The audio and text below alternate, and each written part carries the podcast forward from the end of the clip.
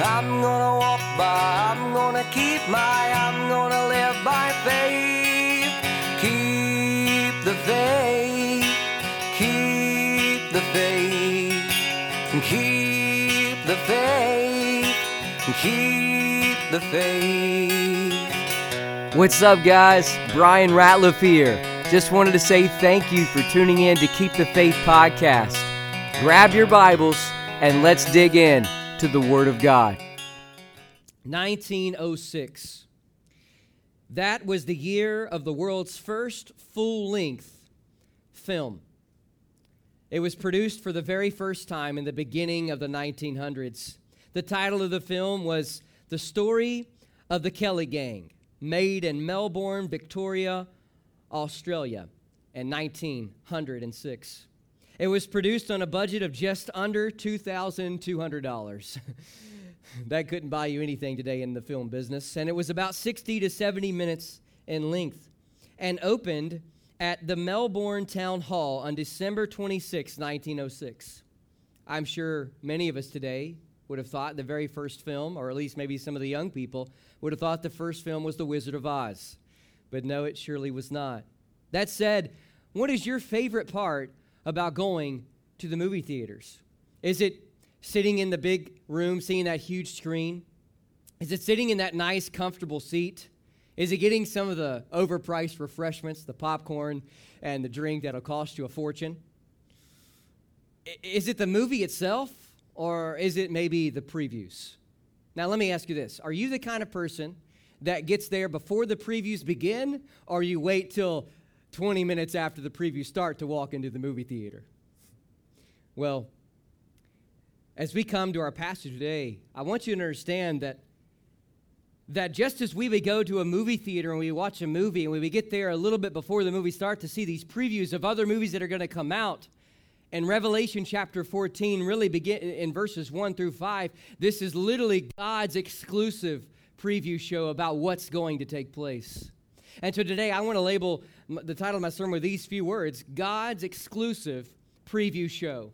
God's exclusive preview show. That is, if you want to know what's going to happen in the days to come, then this passage is going to just lay it out.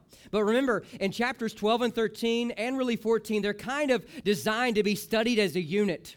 And in chapters 12 and 13, we see the seven really key figures of the tribulation period or the apocalypse. You have the nation of Israel, you have the Messiah, Jesus Christ. You have Satan himself, who's called the dragon here in Revelation 12. You have Michael the archangel. You have the remnant of God's people. And by the way, no matter what age our world is ever in, God always has a remnant, and He always has a people that are going to live their lives for Jesus Christ. Then, as we transition to chapter 13, and we looked at last week and the week before, that the Antichrist is going to come on the scene, and then the false prophet's going to come on the scene, and the false prophet is going to preach in a way that's going to deceive everybody who's not the chosen people of God and lead them to worship the beast exclusively and to receive his mark.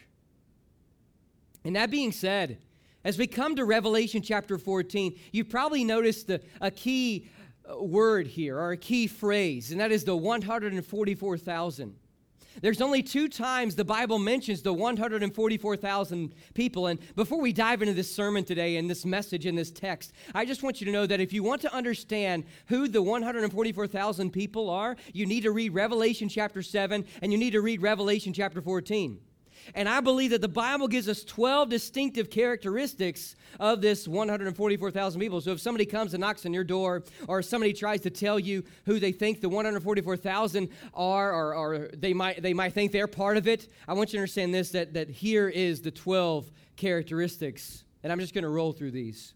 In Revelation chapter 7, verse 2, the 144,000 will have the seal of the living God. In Revelation chapter 7, verse 3, the 144,000 are going to be called servants of God. And then in Revelation chapter 7, verses 4 through 8, it speaks about how they will be 12,000 men from each tribe of Israel. In Revelation chapter 14, the first part of verse number 1, they will stand with Christ on Mount Zion. The second part of verse 1, they will have God's name written on their foreheads Remember, that will be like the seal mark that God has for them, just as the enemy in the tribulation period is going to have the mark of the beast on the forehead or on the right hand. In Revelation chapter 14, verse 2, they will sing an exclusive worship song to the Lamb that nobody else on earth will be able to sing and learn. In verse number 3, they will be redeemed. That means purchased and bought back here on this earth. In verse number 4, the first part of that verse, it speaks about how they will be celibate and they will be totally committed to the work of God. The second part of verse 4 speaks about how they will follow Christ wherever he calls them to go. Then the last part of verse 4 it says that they will be the first fruits of God's redeemed in the tribulation period. That in other words, they are going to be redeemed, they are going to be gloriously, marvelously saved, and they are going to be in a sense a first fruit first fruit offering to be used by God to share the gospel in that time period. In verse 5, they will speak with no guile or no deceit. And then the last part of verse 5, they will stand faultless or blameless before the throne of God. As we come here to this passage, as you study chapter 7 of the book of Revelation, you study chapter 14 of the book of Revelation, you will understand that there's kind of two ways to view this 144,000 people. Number one is a lot of people out there are going to view this as a, as a um, analogy or a symbolic approach to the entire people of God that will be saved. But or you have a futurist view like myself and like our church, we hold to that this will be an exclusive group of men that God will raise up in the tribulation period. And, and in Revelation chapter 7, it gives the idea that, that they will be used to lead many people to a saving knowledge of Jesus Christ and God will have his seal of mark on them, but also his seal of protection around them, and that all of the plagues, all of the diseases, all of the catastrophe that will be going on in this world that God will send, and all of the judgment that the Antichrist will send, God will protect them from both. And they will live all the way to the end of the tribulation period and will be used to help populate the millennial kingdom in the days to come. Now, I know that's a lot to take in. And as we come to this verse, verse 1 through 5, we have to ask ourselves a question What can we learn about the Christian life from these 144,000 servants of Christ? Well, I want to share with you really two thoughts today.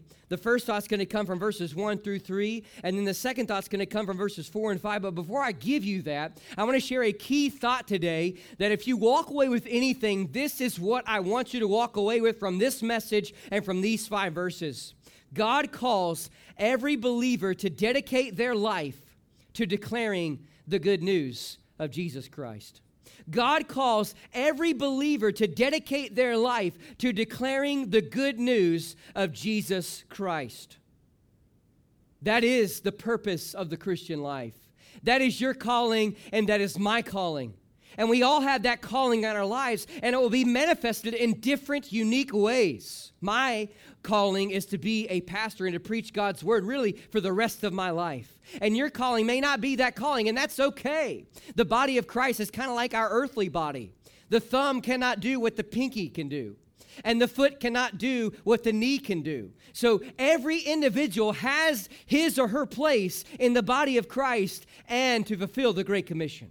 Now, that being said, there are two things we can learn about the Christian life from these 144,000 evangelists. And the first one is from verses 1 through 3. And here's the first thought today Believers are called to exclusively dedicate their lives to Christ.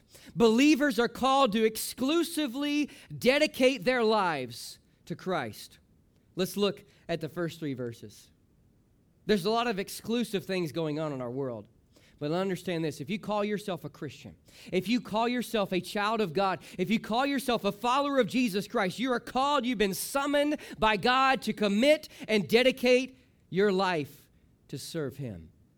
Verse number one, the Bible says that John, now understand the phraseology here that John is using. Every time he says, and I looked, as we're reading the apocalypse, as we're reading the book of Revelation, it's a transition. So we've just seen these seven key figures of chapter 12 and chapter 13. And now John sees a new vision, if you will, within this whole vision. And he sees, first of all, the Lamb. going back to the throne room of God, the Lamb of God. This is Jesus Christ he is seeing. And he sees this Christ on Mount Zion. And now, throughout the Old and New Testaments alike, you know that there are times when Mount Zion is referring to the very central place in the land of Israel, and at times it may be referring to the heavenly Zion or heaven. So, scholars are at debate about is this the earthly Zion in Jerusalem? Or is it the heavenly Zion? And really, it could probably be interpreted both ways. But the re- there's reasons why I believe it is a future place right here on this earth, not speaking about heaven. And the reason why is here, the Bible says that, that Jesus is, is on this mountain, he's standing there, and he has these 144,000 people. And if we understand these 144,000 to be men that were raised up to totally serve God, they're going to be standing with Christ at the very end of this tribulation period, there to populate the millennium. And we know Jesus is going to come again. And so in this chapter, it's interesting. When John sees his vision, sometimes in our American mindset, we like everything to be in a chronological fashion. Like, show me what's going to happen on day one, then tell me day two, etc. But here in John's vision, sometimes, especially right here in this case, he sees this portion of the tribulation, then he sees another portion of it. And so, what we believe here is this is John seeing kind of the ins the ending of the tribulation period when Christ has returned and now he's about to establish his kingdom.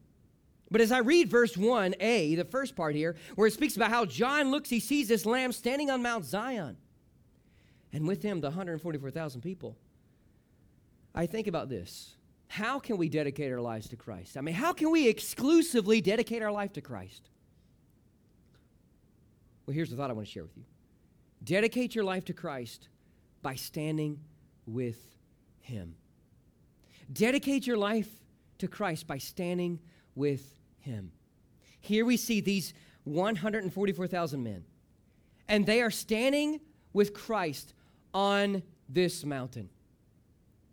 Now, I know that as, as we have all begun to grow in our Christian walk, we know that the more we study Scripture, we know that there are at times not as many hills to die on that we thought we should die on. But I want you to understand this that there's a hill that Jesus died on 2,000 years ago, and it was Mount Calvary. And on that mountain, Jesus there he bled, he he he was he was beaten, and there he was placed upon that old rugged cross so that we could experience life and have it more abundantly. And then he was placed in that borrowed tomb, and he rose again. And the Bible says that, that after his resurrection, he was seen of over 500 men, and then he was gloriously taken up into heaven. And the Bible says he's coming back again. And so I've studied scripture for these last several years, and, and I want you to understand this that the hill I'm going to die on is that Jesus Christ is exclusively the only way to heaven and that Jesus Christ exclusively paid the sin debt for all humanity, and that Jesus Christ exclusively rose from the grave, and that he ascended up to glory, and he is exclusively going to physically return to this earth again, bring judgment, and establish his kingdom. And we have to stand on that because that's the message that Jesus preached on this earth. And so I'm just here, I want to challenge us all today that as our culture exclusively believes nothing today, they exclusively believe every religion is okay except Jesus Christ. They exclusively believe all roads lead to heaven except the one road called the gospel of Christ. And so, my friends, today I want to challenge you to continue to stand firm in what you believe in about Jesus Christ and the Word of God. I believe today exclusively that God's Word is the only Word that teaches us about Him and about things to come. But then the Bible goes on to say that, that it says these, that they, these men, these 12,000 from each tribe, equaling 144,000, they have the Father's name written in their foreheads. Now, remember, in the book of Revelation, in the King James, sometimes it says in and sometimes it says on. And it's a word here in the original language that really can be translated either way. And so, most likely, just all what it means is upon their forehead, they had the name of God written there. And so I thought about this dedicate your life by being sealed by Him. Does that mean we've got to go and get the name of Christ written on our forehead? No, not necessarily. But what it does mean that as we think about this and we think about the entirety of God's word and the New Testament, the Apostle Paul spoke about how we are going to be sealed in this time period with the Holy Spirit of God. And the Holy Spirit comes in and tabernacles inside of us and makes us a new creature. And then we have the promise that we'll be sealed until the day of redemption, that is, till the day God calls us home. And today, my question for you is this is does the Holy Spirit of God have residence in your life? Have you allowed the Holy Spirit to come and make his manifestation within your being? May I draw your attention out of verses 2 and 3? Remember, believers are called to exclusively dedicate their life to Christ. How do we do that? By standing with Him, by being sealed by Him. And then, I love verses 2 and 3. Dedicate your life to Christ by singing to Him. Look at verse number two. It's interesting that there are times in the, in, the, in the book of Revelation that when it speaks about these worship songs, it lists out the words. But this is the one unique time that it doesn't do that. Our minds can only speculate what the lyrics are. But John, as he sees this vision on the Mount uh, Zion with these 144,000 men, he begins to hear a voice from heaven. And he describes this voice as being the voice of, of many waters. Growing up, my family, we would go to Dalton State Park for, for vacationing. And, and at Dalton State Park, they had, this, they had this lake there, and they had this waterfall. And there were times that when it was a drought, there was no water coming over the waterfall. But when the water was coming over the waterfall, you walk up to the fencing and you look out and you see that, you couldn't talk as normal. You'd have to raise your voice a little higher. If you've ever been to any waterfall, you know, like Niagara Falls, that it's so loud and it's just continually loud, and you need like a megaphone to talk to each other, even if you're standing face to face. And so here, John is just saying that, that what he's hearing is a loud noise. But then he mentions these harps, harping on their harps. And so, in other words, he's saying it's a loud noise, but it's a beautiful melody. And then in verse number three, he says that he hears this singing as it were a new song before the throne of God, going back to Revelation 4 and 5. And he says that, that this song was being sung before the four beasts or the four living creatures and the 24 elders. And the Bible says that, that no man could learn this song, at least on this side of eternity, except the 144,000 who are redeemed from the earth. So we are called to sing to Christ. I wish that I could join in this song, but this is not a song that we're going to be permitted to sing, at least in this life.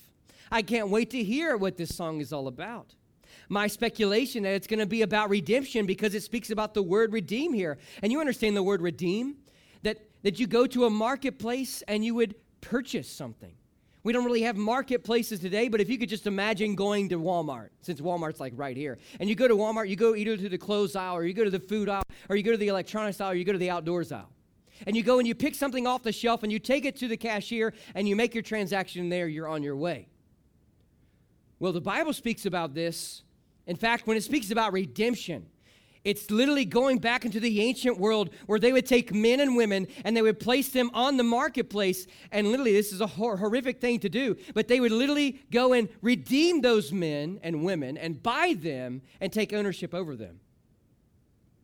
And so, what this word is saying here, it's what it means throughout the New Testament, is that Jesus Christ, when he made that transaction on the cross, he came to buy us out of the slavery of sin. And he's able to do that. Praise God for that. And so, because of that capability and power, there's nothing we can do other than bow our hearts before God and worship Him in song. Believers are called to exclusively dedicate their lives to Christ. Have you exclusively dedicated your life to Him? Remember, our key thought today is God calls every believer to dedicate their life to declaring the good news of Jesus Christ. And that takes us to the last two verses, verses four and five from our text today. To give a thought, a second thought about how does this passage and these 144,000 servants of God in the tribulation period, how does this all relate to our life today before the tribulation? Well, secondly, believers are called to exclusively declare the truth of Christ. Believers are called to exclusively declare the truth of Christ. That is the calling of our lives. Notice verse 4. Or, in fact, in Revelation chapter 7, before we get to verse 4, the Bible speaks about right after the description of these 12,000 from each tribe. In verses 9 and 10 of Revelation chapter 7, the Bible says that John looks and he sees a whole host of multitudes in heaven, and they've been saved. And because of the context of where it's written, scholars and, and people uh, like myself, I'm not really a scholar, but people like myself would, would believe that these were used to share the good news of Christ in this time, and a whole host and a great revival is going to take place through these men. And now we see a unique description about them in verses 4 and verse 5 that wasn't revealed in chapter 7. But as I think about this first part of the verse where it says, These are they which were not defiled with women, for they are virgins. Here the Bible speaks about defilement with women and this does not, notice here, marriage is not written in the language. And of course, if you, a clear understanding of Scripture, the Bible speaks about marriage and how marriage is honorable. And especially, the Bible says that sex within marriage is Christ honoring, and sex outside of marriage is dishonoring to Christ. And here the Bible speaks about this defilement with women that is in this time period in the tribulation it's going to take place. There's going to be people that are living with great sexual perversion. And so here's the thought that I think we should take away with today declare the truth by living with purity for Christ. Here the Bible says that these men are going to be so gifted by God and so called to the level of celibacy at least for this time period. Now, there's uh, two ways of looking at this section of Scripture. You have one thought that says this is speaking about spiritual purity. That is, in this tribulation period, there's going to be this Antichrist that's going to come on the scene and demand all people to worship him and declare their allegiance to him and receive his mark and only worship him. And so some are going to come and say that they, the, that what it means here of not being defiled by women and, and not, and being virgin, that they're just being spiritually pure because there are times in the Old and New Testament alike where the Bible speaks about spiritual adultery. And later, earlier in the book of Revelation, speaks about that.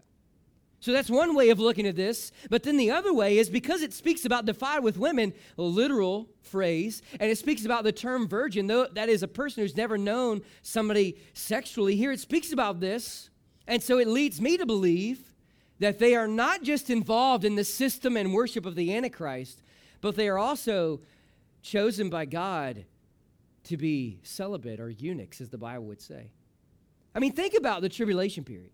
You have all this disaster. You have all these diseases. You have all this death. You have all this destruction. You have all this utter mayhem and catastrophe going on. It's really not the time to have a family.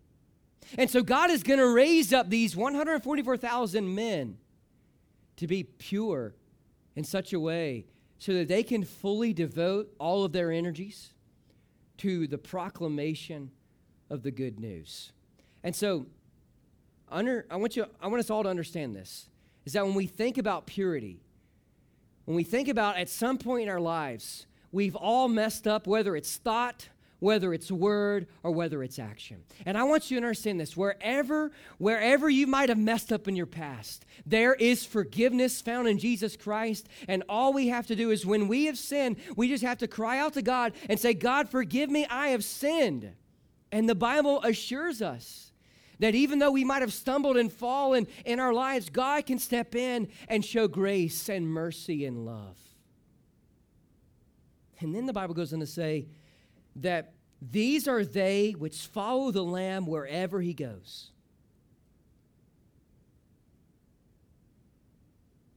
And these were redeemed from among men, being the firstfruits unto God and to the Lamb.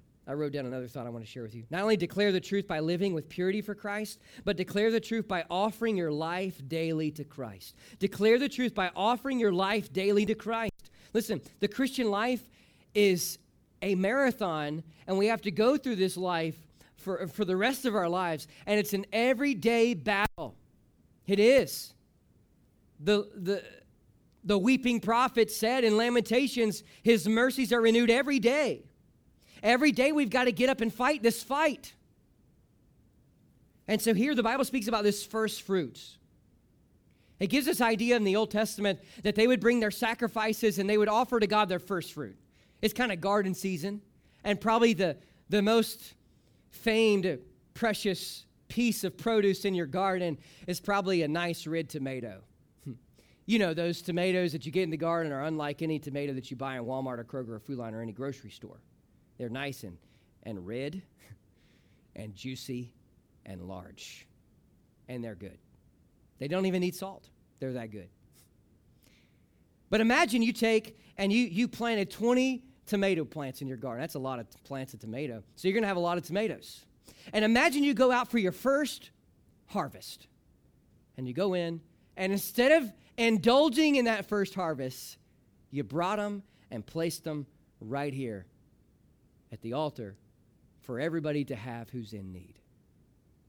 That's the idea of first fruits. In the Old Testament, they brought the first fruit of everything to God. And so here, this whole idea of these, these servants in this tribulation period, they are probably going to be the first saved gloriously. And then God is going to seal them in a special way and use them as a first fruits offering. And so today, as we think about this, Every day, we've got to offer our life up to Christ every single day. Every single morning, we've got to get up out of the bed and make our life a living sacrifice, as Paul said in Romans 12. So, my question for you today is, is Are you living with purity? Are you living in a way that's, that's offering your life to Christ every day? Those are ways we can declare the truth because we all know that we would rather see a sermon lived out than hear a sermon spoken with words. And then verse 5. The Bible says that in their mouth, in these special servants' mouth, there was no guile. That word in the King James, all it means is deceit.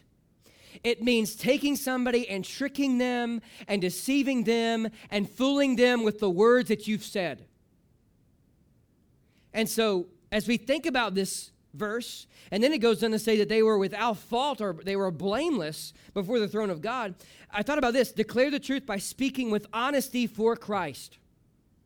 Listen, we are called to declare the truth of God's word. We are called not to leave anything out. We're not called to go in and deceive and, and manipulate and, and trick people and fool people. We are called to just deliver God's word as it is God's word. But the Antichrist is going to have a false prophet with them. The dynamic duo in the tribulation period. And the, the false prophet is not going to be speaking with honesty. The false prophet is going to be speaking with guile and deceit and trickery and, and foolishness. He's going to deceive the world to come in and worship this beast, as the Bible says, this Antichrist, and then to take his mark. But these evangelists, are not going to be speaking with deceit. They are going to be speaking with honesty, the truth of God's word. Did you know sometimes it's easier to believe a lie than it is to believe the truth? And the truth of the matter is, is that God is calling you and me to share this good news with the world. And then the Bible says here that they are faultless before the throne of God. That is, they are blameless. It's a similar word used by pastors and deacons. That is, in order to meet those qualifications, you have to be blameless. And, and let's just face the facts there's nobody on this earth that is going to be fully blameless in their life. The only way we're going to ever be able to stand faultless before God's throne is through the mercy of Christ on the cross. And so, if you're trying to, to stand before God's throne in your own merit today, my friend, you're going to be full of blame and full of fault and full of sin. But if you're trusting in the work of Christ and the cross, you can stand in great assuredness that you will be faultless before the throne of God. I guess it was about 12 or 13 years ago when I was in Bible college, I was introduced to a book about a missionary. And the book was called Bruchko. And it's a book that, that was written by Bruce Olson, and it basically tells his missionary journey of going down to South America at the age of 19. You see, Bruce Olson, who's known as Bruchko in the book, and Bruchko to this indigenous tribe that he went to, he was saved in a dramatic way and the church he was involved in kind of rejected him and shunned him and, and didn't think his conversion was sincere. And he felt God's call in such a way to go to a group of people who've never heard the gospel before and who didn't have God's word, and to go there and to learn their language, to learn their culture, and to translate God's word into their language.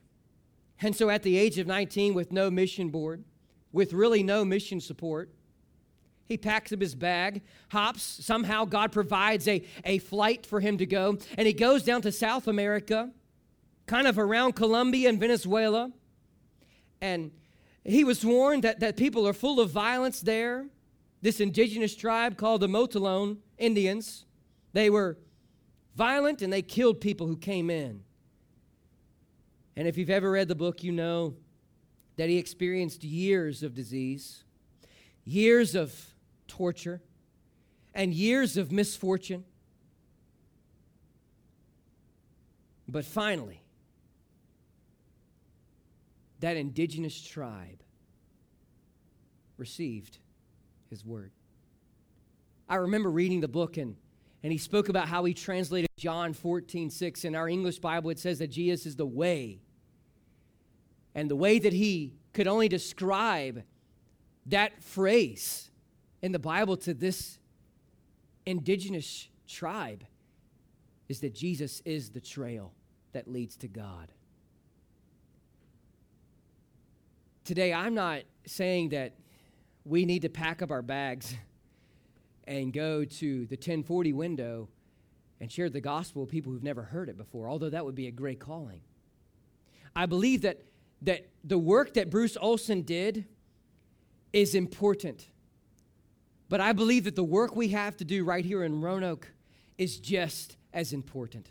So, whether God calls you to be a missionary, to go to some tribe that's never heard about Jesus, or that God calls you right here to just be part of this church and be a missionary here in Roanoke, sent out from our church, it is equally as important.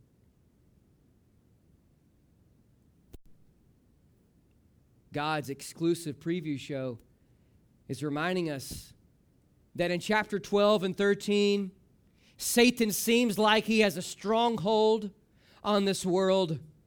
But verse number one of chapter 14 affirms to us that Christ is going to return and he is going to defeat the work of the enemy. He's going to defeat the Antichrist and the false prophet, and he's going to establish his kingdom.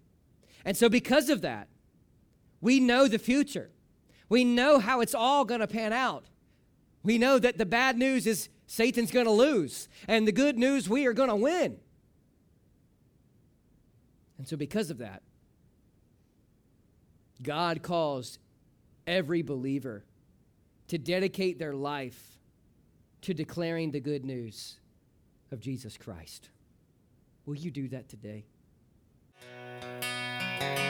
What's up, guys? Brian here again. Just wanted to say thanks again for tuning in to today's episode. You can check out this full message at PastorBrianRatliff.com or Apple Podcasts or Spotify Podcasts. Keep the Faith is a ministry of Clearbrook Baptist Church in Roanoke, Virginia. If you're free one Sunday or Wednesday, we'd love for you to join us for worship. Until next time, God bless. I'm gonna walk by, I'm gonna keep my, I'm gonna live by faith. I'm gonna walk by, I'm gonna keep my, I'm gonna live by faith. Keep the faith, keep the faith, keep the faith, keep the faith.